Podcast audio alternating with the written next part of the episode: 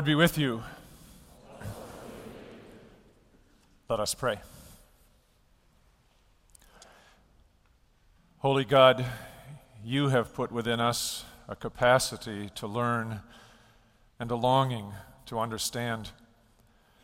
Therefore, we begin this academic year with gratitude for this place, St. Olaf College, where we can strive together to learn and grow, and for the legacy of scholars, researchers, teachers, artists who have gone before us and enriched our lives, and for your Spirit among us, nudging us on from knowledge to wisdom, from understanding to compassion, from mere interest in the world to loving it and caring for it as you love and care for us. We are grateful for the promise of this new year and ask your blessing on us today and always.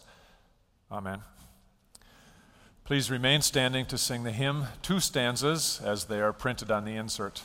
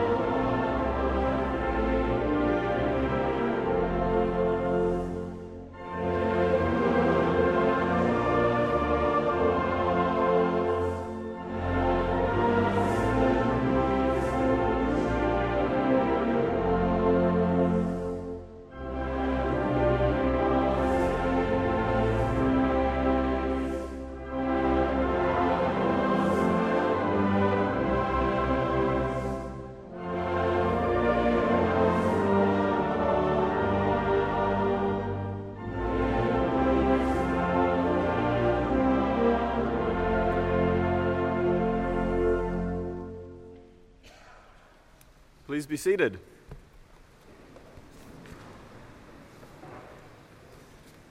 Good morning. It's my pleasure to welcome you all to the opening convocation of the 2007 2008 academic year. The past two weeks have been replete with welcomes. We welcomed new staff, new faculty, new transfer students, new international, new exchange students, new domestic students. Last night, students who had been on off campus study trips were welcomed back. We've had ceremonial beginnings, opening banquet for the faculty and staff, opening faculty meeting. In short, we've said welcome about as many times and in as many ways as we can. So, why am I up here welcoming again? Because the opening convo marks the first time that the entire St. Olaf community, students, faculty, staff, emeriti, all gathers together to mark the beginning of the academic year by reflecting together on an important intellectual question. Thus, while it's important to be serial welcomers, as we have been in late August and early September, this is when it really begins.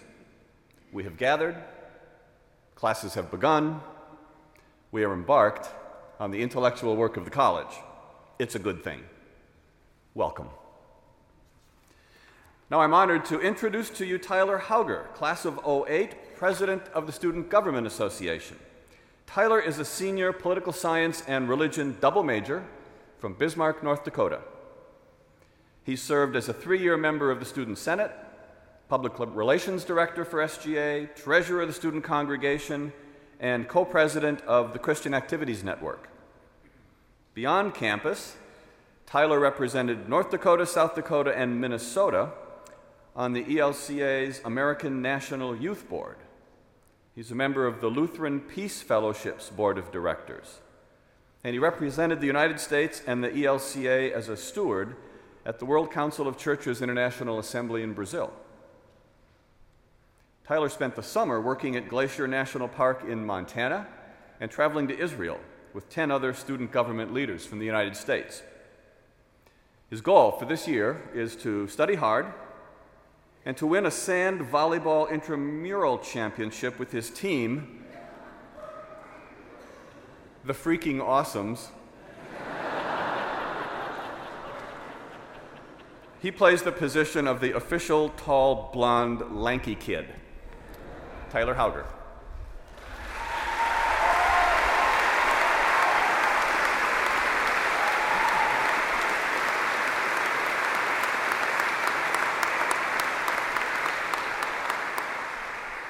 President Anderson, Dean May, Professor Santurri, esteemed members of the faculty, staff, and students of St. Olaf College.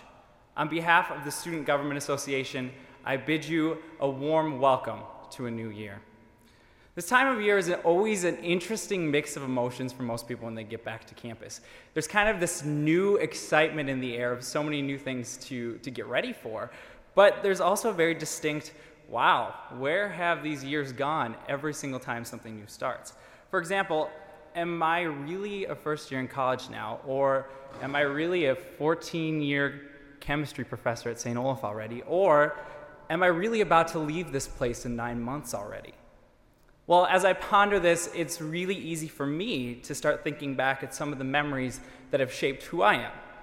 For example, my mom constantly reminds me of times when I was a kid. I was apparently a little ruckus child, I guess that's what you can call it. But my family lived in a small brown duplex on the corner of the two busiest streets in what is known as the urban metropolis of Bismarck, North Dakota. At the time, I was an uncanny child with the odd desire to meet as many people as I possibly could. While most kids my age were playing with colorful toys, I would crawl onto the couch in our living room where there was a big window overlooking the street. And I would crawl up on the couch and I would press my nose up against the window and I would wave as if my life depended on it, saying hello to every single person. Hi, hi, hi. From, from unsus- unsuspecting passerbys to dogs to kids to people in cars to the Tupperware lady, they all received my gracious welcome. Well, let's skip forward a few years. I remember being 18 years old, driving eight hours in a minivan, so packed with things getting ready for college that my brothers and I literally had to sit on it to make it fit. My stomach was filled with butterflies as I realized this is finally it. I was finally moving to St. Olaf as a first year. We turned off I 35 and turned onto Highway 19, and my nose pressed, once again pressed up on the glass as I watched Mohn and Larson getting closer. Now, I remember a big grin growing across my face, and I couldn't even figure out why. There was a sheer joy of that new excitement in the air and, and that distinct feeling of something new. It's like I'd spent so many years peering out of that window, looking to what's outside. But now it was here. I was outside that window. Well, this year is also here, a new year, fresh and vibrant, and it's easy to feel that new energy. I think we all have those moments when we're growing up when we realize things are different, things are changing, and things will be much different than they ever were. And for whatever reason, this time of the year always seems to have those same emotions. We stand here today as a community, as individuals bringing our own time, our own talents. But as global citizens, as Oles, we stand here together. Things are changing, yet we can be filled with so much hope and so much joy in knowing that what lies outside that glass window that we press our nose against will be even more exciting and even more amazing. For me, not much has necessarily changed since I was a two year old. I still run around outside waving at people, going, hi, hi, hi. And even to the Tupperware lady, she sometimes gets creeped out. But things have changed too. We're not kids anymore. I'm not a kid anymore. And now, St. Olaf, I call St. Olaf home. As we begin a new year together as a community, I challenge each one of us to step outside of our picture windows, to take new steps, make new footprints, while remembering and cherishing the things that make St. Olaf so great. Go on a calf date with someone you don't really know. Sit outside the library, watch the sunset with your friends, or actually get the courage to get to know your professors because they're real people. As this new year begins, don't just stare at St. Olaf behind a pane of glass, but instead strive to make your own footprints in this community that we call St. Olaf. And if we do this together, I know this is going to be a great, great, great year. Thank you.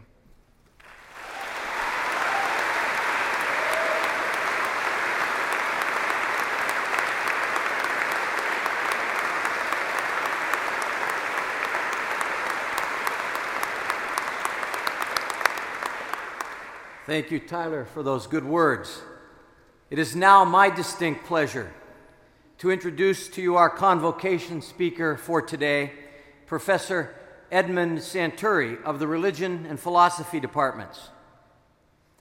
A member of the St. Olaf faculty since 1980, Professor Santurri has led a distinguished career as a teacher and scholar, the impressive and salient points of which are listed on the back page of your program.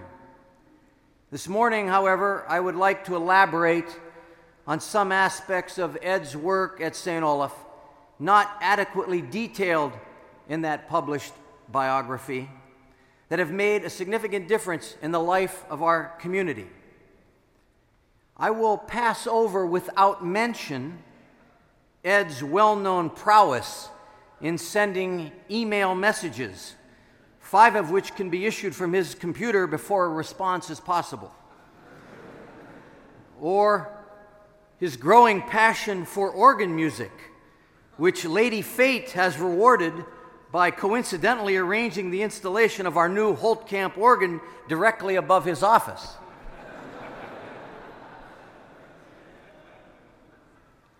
Rather, and with all joking aside, I would like to note Ed Santurri's devoted service as director of our Great Conversation program for the past decade, during which time this extraordinary program has expanded both in size and reputation to become not only one of St. Olaf's most popular courses of study, but also one of our signature programs, as acknowledged by countless peers across the country.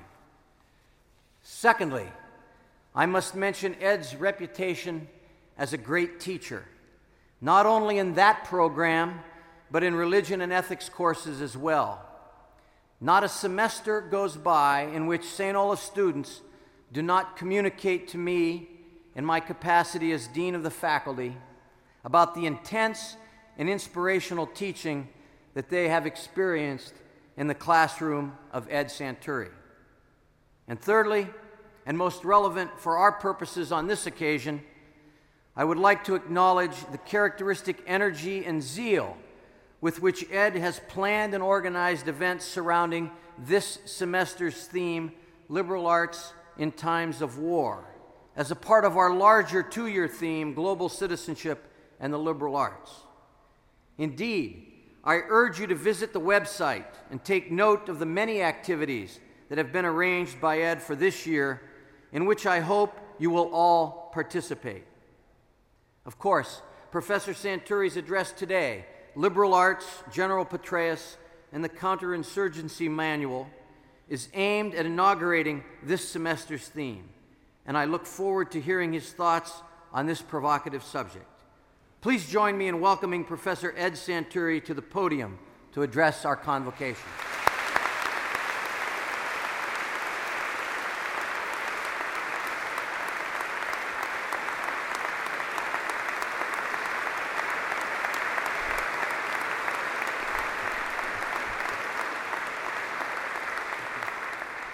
Thank you. Thanks, Jim, for those generous remarks. Um, and thanks for the invitation to uh, speak to this group this morning. Those who know and love me best, people like Professor Jolene Barjasteh, the French department, and my daughter Alyssa, will tell you that I'm not very good about taking vacations, including summer vacations. I love beaches, but I haven't been to one in years. And as to beach reading, I'm afraid that the closest I got to that this summer was a book on the Normandy invasion. and I only got close to that, never got around to reading it.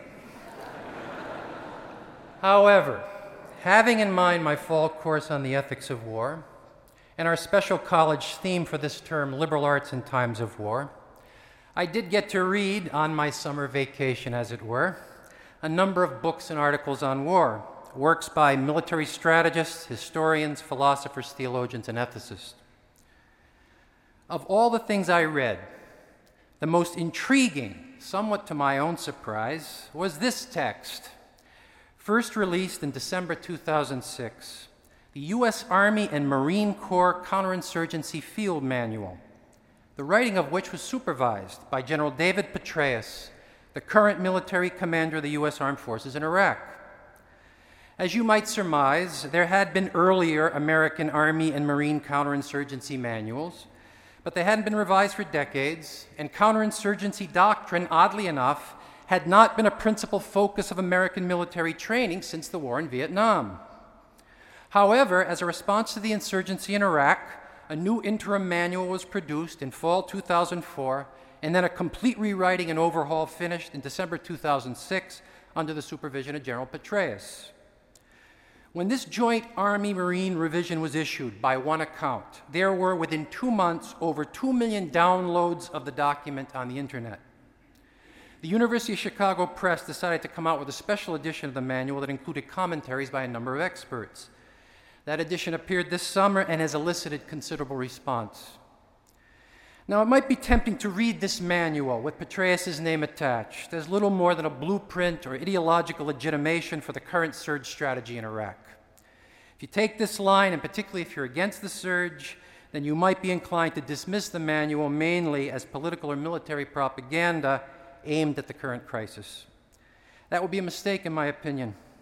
Whatever one thinks about the current surge strategy in Iraq, or for that matter, the overall wisdom of the Iraq intervention, it seems that the issue of U.S. involvement in counterinsurgency war is likely to be, a, pressing matter for the remainder of our lifetimes, and the manual directs our attention to the question of counterinsurgency generally, not just the question of counterinsurgency in Iraq. The manual contains many significant items on which one might comment, but among the most interesting, in my view, certainly among the most controversial, is a specific proposal about the conditions necessary for success in counterinsurgency war, a proposal that reflects the current state of the question among military theorists. The proposal revolves around the observation that successful counterinsurgency requires the support of the indigenous civilian population, that counterinsurgency therefore should focus less on destroying enemy insurgents and more on gaining the support of the indigenous population against the insurgency. But the support of the indigenous civilian population for a counterinsurgency military effort naturally requires winning the hearts and minds of that population. And such can be accomplished only if the indigenous civilian population feels that the counterinsurgency force is really on its side, is really committed to maintaining its security and promoting its welfare. But for this to happen in the logic of the manual, the counterinsurgency force has to wage the war with great care. For example, for example, never when engaging insurgent combatants, never directly intending harm to indigenous non-combatants, and just as important, doing all that it can to minimize harm to innocent non-combatant bystanders. And here's the central controversial point. In taking due care to protect non-combatants in counterinsurgency warfare, the manual insists Soldiers, counterinsurgency soldiers, that is, American soldiers, have to be willing to put themselves at risk. As Sarah Sewall of the Harvard Carr Center for Human Rights points out in her first rate introductory essay in the Chicago edition, what we have here in the manual is a rejection of what has come to be called the doctrine of radical force protection, a doctrine that has dominated American military policy in recent years a doctrine often associated with General Colin Powell and the so called Powell Doctrine, and has come to be connected with what some historians have named the American way of war, characterized by one such historian as follows quote, war that annihilates the enemy, war that relies on advanced technology and fat, massive firepower to minimize casualties among U.S. forces, war that calls on legions of citizen soldiers, war that results in total victory, end of quote. It is this alleged American way of war that is apparently rejected by General Petraeus and the counterinsurgency manual. And one feature of that rejection is precisely its rejection of the doctrine of radical force protection. As I've suggested already, the manual frequently pre- presents this rejection of the doctrine of radical force protection as a counsel of prudence. In this logic, if you want to win a counterinsurgency war, then your soldiers are going to have to be willing to sacrifice themselves, not just for the sake of fellow American citizens or comrade soldiers, but also for the sake of the security and well being of other peoples, the indigenous peoples, non combatants. Otherwise, you risk losing the support of the population and thus the war. Indeed, in moments, Sewall seems to read the manual exclusively in these practical prudential terms. Its proposal for increased acceptance of soldier risk, she says in an essay that appeared just before the manual's publication, is, quote, an operational requirement, not a normative preference, end of quote. And I think what she means by this, though it's not entirely clear, is that the manual's argument for troop risk taking is fundamentally pragmatic rather than moral or principled. But if this is Sewall's meaning, I think she overstates, and in moments the prudential interpretation is qualified by some of her very own characterizations. At any rate, in my reading of the manual, its proposal about increased soldier risk taking for the sake of minimizing non combatant harm is not simply a matter of pragmatics. It's also a matter of moral principle, a matter of soldierly obligation, a matter of military honor. After all, the proposal for increased risk assumption is included in a section entitled The Ethics of Counterinsurgency Operations. In this interpretation, morally speaking, soldiers must be willing to risk themselves in substantial measure for the sake of persons who are not Americans. On ethical grounds, not simply pragmatic or prudential grounds, American soldiers must be willing, for example, to open the door of a civilian dwelling which might be the source of enemy fire and look in first before blasting away, even though they heighten the risk of being killed themselves by so doing. This is what it means morally to be a soldier, the manual seems to say. To a considerable extent, on this matter, the manual reflects the influence of discussions and writings about counterinsurgency within the military. But what I find absolutely fascinating is that as a moral proposal, the manual reflects, at least implicitly, the influence of theory and discussion that have their origins in the academy, in the liberal arts, and more particularly in a line of debate inaugurated by the publication in 1977 of Michael Walzer's book, Just and Unjust Wars. Michael Walzer was and is an academic, a political philosopher and theorist, originally at Harvard, now at Princeton. He was never in the military, never fought in a war. Quite the contrary, the experience that led to his writing this book was his involvement in the protest movement against the war in Vietnam. By his own explanation, Walzer and others were looking at the time for a moral vocabulary to frame contentions over the war. And what he found eventually was the just war tradition, which in his account was a tradition of moral wisdom whose voice had been muted by the dominance of a kind of amoral political realism in the academic study of international relations and in foreign policy. In his book, Walzer addressed quite explicitly, among other things, the matter of force protection as a moral question. According to him, if a particular military operation was to be justified morally, one must be able to say that all reasonable measures were taken by the military operatives to diminish the prospects of non combatant deaths, even if the measures taken required that soldiers assume increased risk to themselves. Morally speaking, Walzer seemed to say, soldiers are not just American soldiers and American citizens, they are also global citizens. They are obliged to risk themselves, not only for their compatriots, but for all human beings. Now, there are all sorts of questions begged by Walzer's moral position questions having to do with ethical theory, the historical interpretation of just war tradition, and any number of other things. But the central point I'm making here is that the influence of this academic intellectual, this political philosopher, this liberal artist, if you will, on the counterinsurgency manual appears to have been quite substantial in the matter I have identified. If I had time, and I don't this morning, I could give you a train of references that move from Walzer's book to Petraeus's manual. I will mention that when I was at the Naval Academy in summer 2004 for an NEH Institute on Just War in the 21st Century, Walzer's influence on thinking in the military academies was manifest. In sum, we have here, for better or worse, a case of liberal arts reflection, academic reflection, appearing to have had a substantial impact on the course of developments in counterinsurgency doctrine and the Petraeus Manual particularly. Of course, those of us in the liberal arts who are teaching, thinking, writing, and learning about matters bearing on war can hardly aspire reasonably to the kind of direct influence political philosopher Michael Walzer achieved in this case, if I am correct in my reading of that influence. But we need not hope to achieve that kind of direct influence in aspiring to something perhaps just as important, if not quite so dramatic, namely an indirect, long term, subtle influence. It's interesting to note that in another writing, an essay published very recently in 2002, Walzer relates that when he was a graduate student in the 50s and 60s, the ethics of war was hardly discussed at all, either in politics or academic political science. Just war theory, he says, and I quote, quote was relegated to religion departments, theological seminaries, and a few Catholic universities, end of quote. But Vietnam, he adds, changed all this, and he goes on to talk about what he calls the triumph of just war theory. That is, in his view, its rightful prominence in current public discussions, both academic and political. What Walzer does not say, and what he might have said, was that just war theory, as one insistence that morality matters in reflection on war, that just war theory was kept alive by religion departments, theological seminaries, and a few Catholic universities, even if it seemed moribund in political science departments and international political discourse generally. Indeed, just war theory's general resurgence in larger spheres may reflect as much the influence of Christian theological ethicists like Paul Ramsey as it does the influence of secular political theorist Michael Walzer. That's an argument for another time, and I'm sure my colleagues in political science will want to join that argument with me at some point. But I think there is a general lesson here for the liberal arts. For in certain moments, the charge of liberal arts communities may be to keep a certain discourse going, even if few on the outside seem to be listening or talking that kind of talk. Beyond such considerations, is another kind of indirect influence to which the liberal arts reasonably aspire.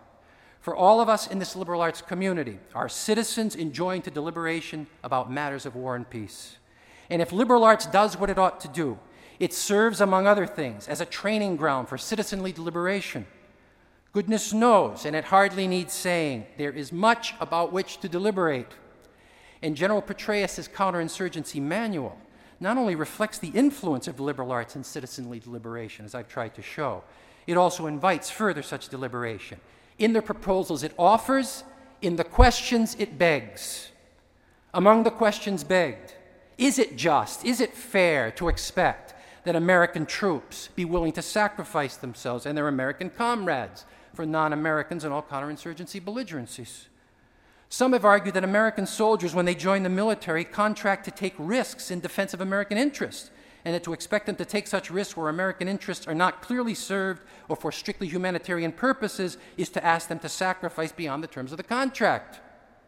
Others would argue that the moral obligation of soldiers to risk themselves for the sake of non combatants, even enemy non combatants, is grounded in universal human rights or transcendent moral tradition and is not contingent on contract. Another question begged by the manual Is it humanly, psychologically realistic to expect that soldiers will sacrifice themselves in this way in the context of a counterinsurgency war?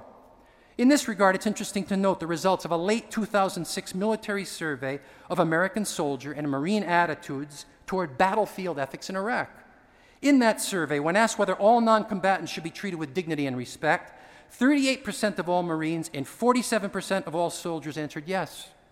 Indeed, 17% of both groups, uh, excuse me, said that all Iraqi non combatants should be treated as though they were Iraqi insurgents. And when asked whether they would report a unit member for injuring or killing an innocent non combatant, only 40% of the Marines and 55% of the soldiers said they would report a unit member for killing innocent non combatants.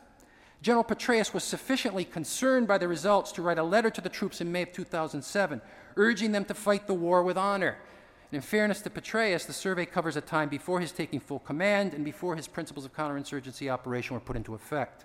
Still, it is not perverse to ask whether it is realistic to expect, under the extreme conditions of war and counterinsurgency war particularly, whether it is realistic to expect soldierly sensitivities and behaviors sufficient to win moral hearts and minds.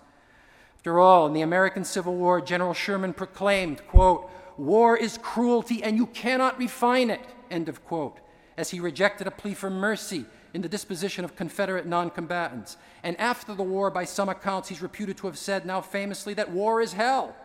And though one must note that for just war proponents like Walzer, the war is hell appeal can never serve to justify or excuse across the board soldier brutality toward non combatants, certain other perspectives prompt pessimism about what is genuinely possible for human beings subject to such hellish conditions. One thinks here of the ancient Greek historian Thucydides writing about the morally disorienting effect of civil war and its participants in Corcyra and in the rest of Greece during the Peloponnesian War.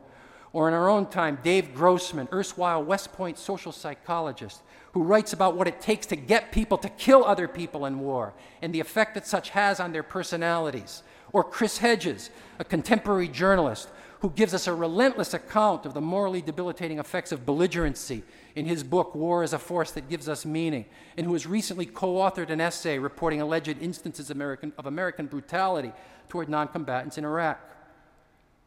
Such considerations drive us to the deeper questions begged by the counterinsurgency manual, questions that might be pressed by radical pacifists who, out of principled conviction or sheer horror, reject war as such, or by thinkers like Daniel Maguire, a Catholic moral theologian who affirms just war theory in principle, but deconstructs it in fact, arguing that more often than not the theory serves as ideological legitimation for imperial ambitions and de facto indiscriminate slaughter.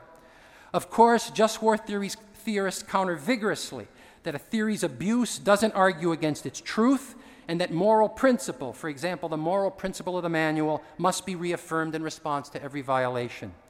Finally, there are those who worry that the manual's very moral scrupulosity impedes military effectiveness and that there is immorality in that. The problem, as Sewall cleverly describes this position, is not that the manual won't be applied, but that it will be. Again, it is argued against just war theory. War is hell. Let them fight with full force and get it over with. If there's an ethic of war, that's it. In this view, the American way of war is the moral way of war. I'm reminded here of a speech by one presidential candidate just a few weeks ago. In that speech, the candidate decried rules of engagement that subjected American soldiers to heightened risk. There would be only one rule of engagement, he proclaimed, if he were elected president we win, you lose, he said. These are just some of the issues that General Petraeus' counterinsurgency manual invites us to consider. They are issues that may not be fit subject matter for beach reading, and students and faculty, particularly this morning, may wonder whether the issues are fit subject matter for a convocation address that helps to launch the college community in the first week of classes. In response to such wonderment, I will resist the very real, if perverse, temptation to draw detailed analogies between the first week of classes and counterinsurgency warfare.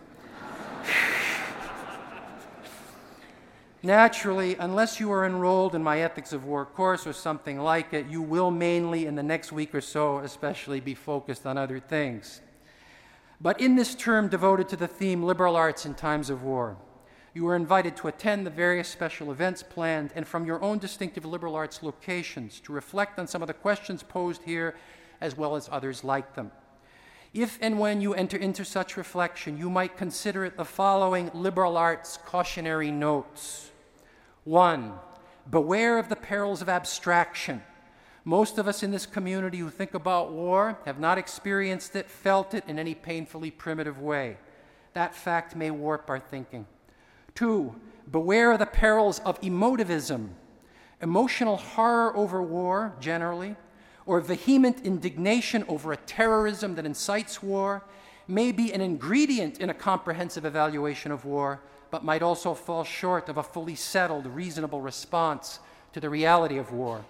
Three, beware of self interest in argument. Do you personally profit from the view of war you take? If so, maybe reconsider. Four, beware of the comforts of intellectual conformity. Is the view of war you take the view of your family members, friends, classmates, teachers, students, colleagues, political party, religious community? Is it the cool thing to think? If so, maybe reconsider. Five, beware of the perils of prophetic perversity, the inclination to adopt a position just because it goes against the grain. Six, beware of privileging the old over the new, or the new over the old. Neither is necessarily better than the other. Seven, and finally, think with a sense of irony, with the realization that some of the most cherished of our current convictions may turn out to be profoundly wrong, and indeed that the most well informed, well intended of our decisions and actions may produce the very result we are trying to prevent. Theologically interpreted, our painful sense of irony about ourselves, Reinhold Niebuhr once wrote, is our sense that there's divinity out there laughing at us. More recently, former colleague theologian Robert Jenson, suggested in his typically wry way that if there is cosmic laughter over our ironies, it's more likely the devil rather than God who mocks us. Whatever the score on that matter, whatever cosmic laughter we might hear as we contemplate ruefully the ironies that render foolish our projects, we might also recall that Jesus wept over Jerusalem, and we live in the hope that there might be some redemption of our ironies in that fact. Thank you and have a good year.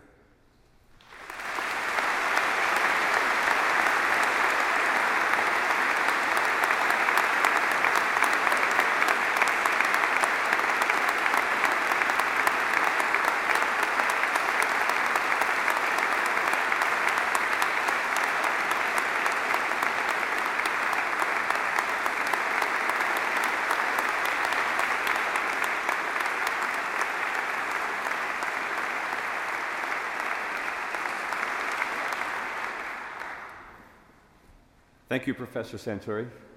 I'd invite everyone to rise as you're able and sing the college hymn.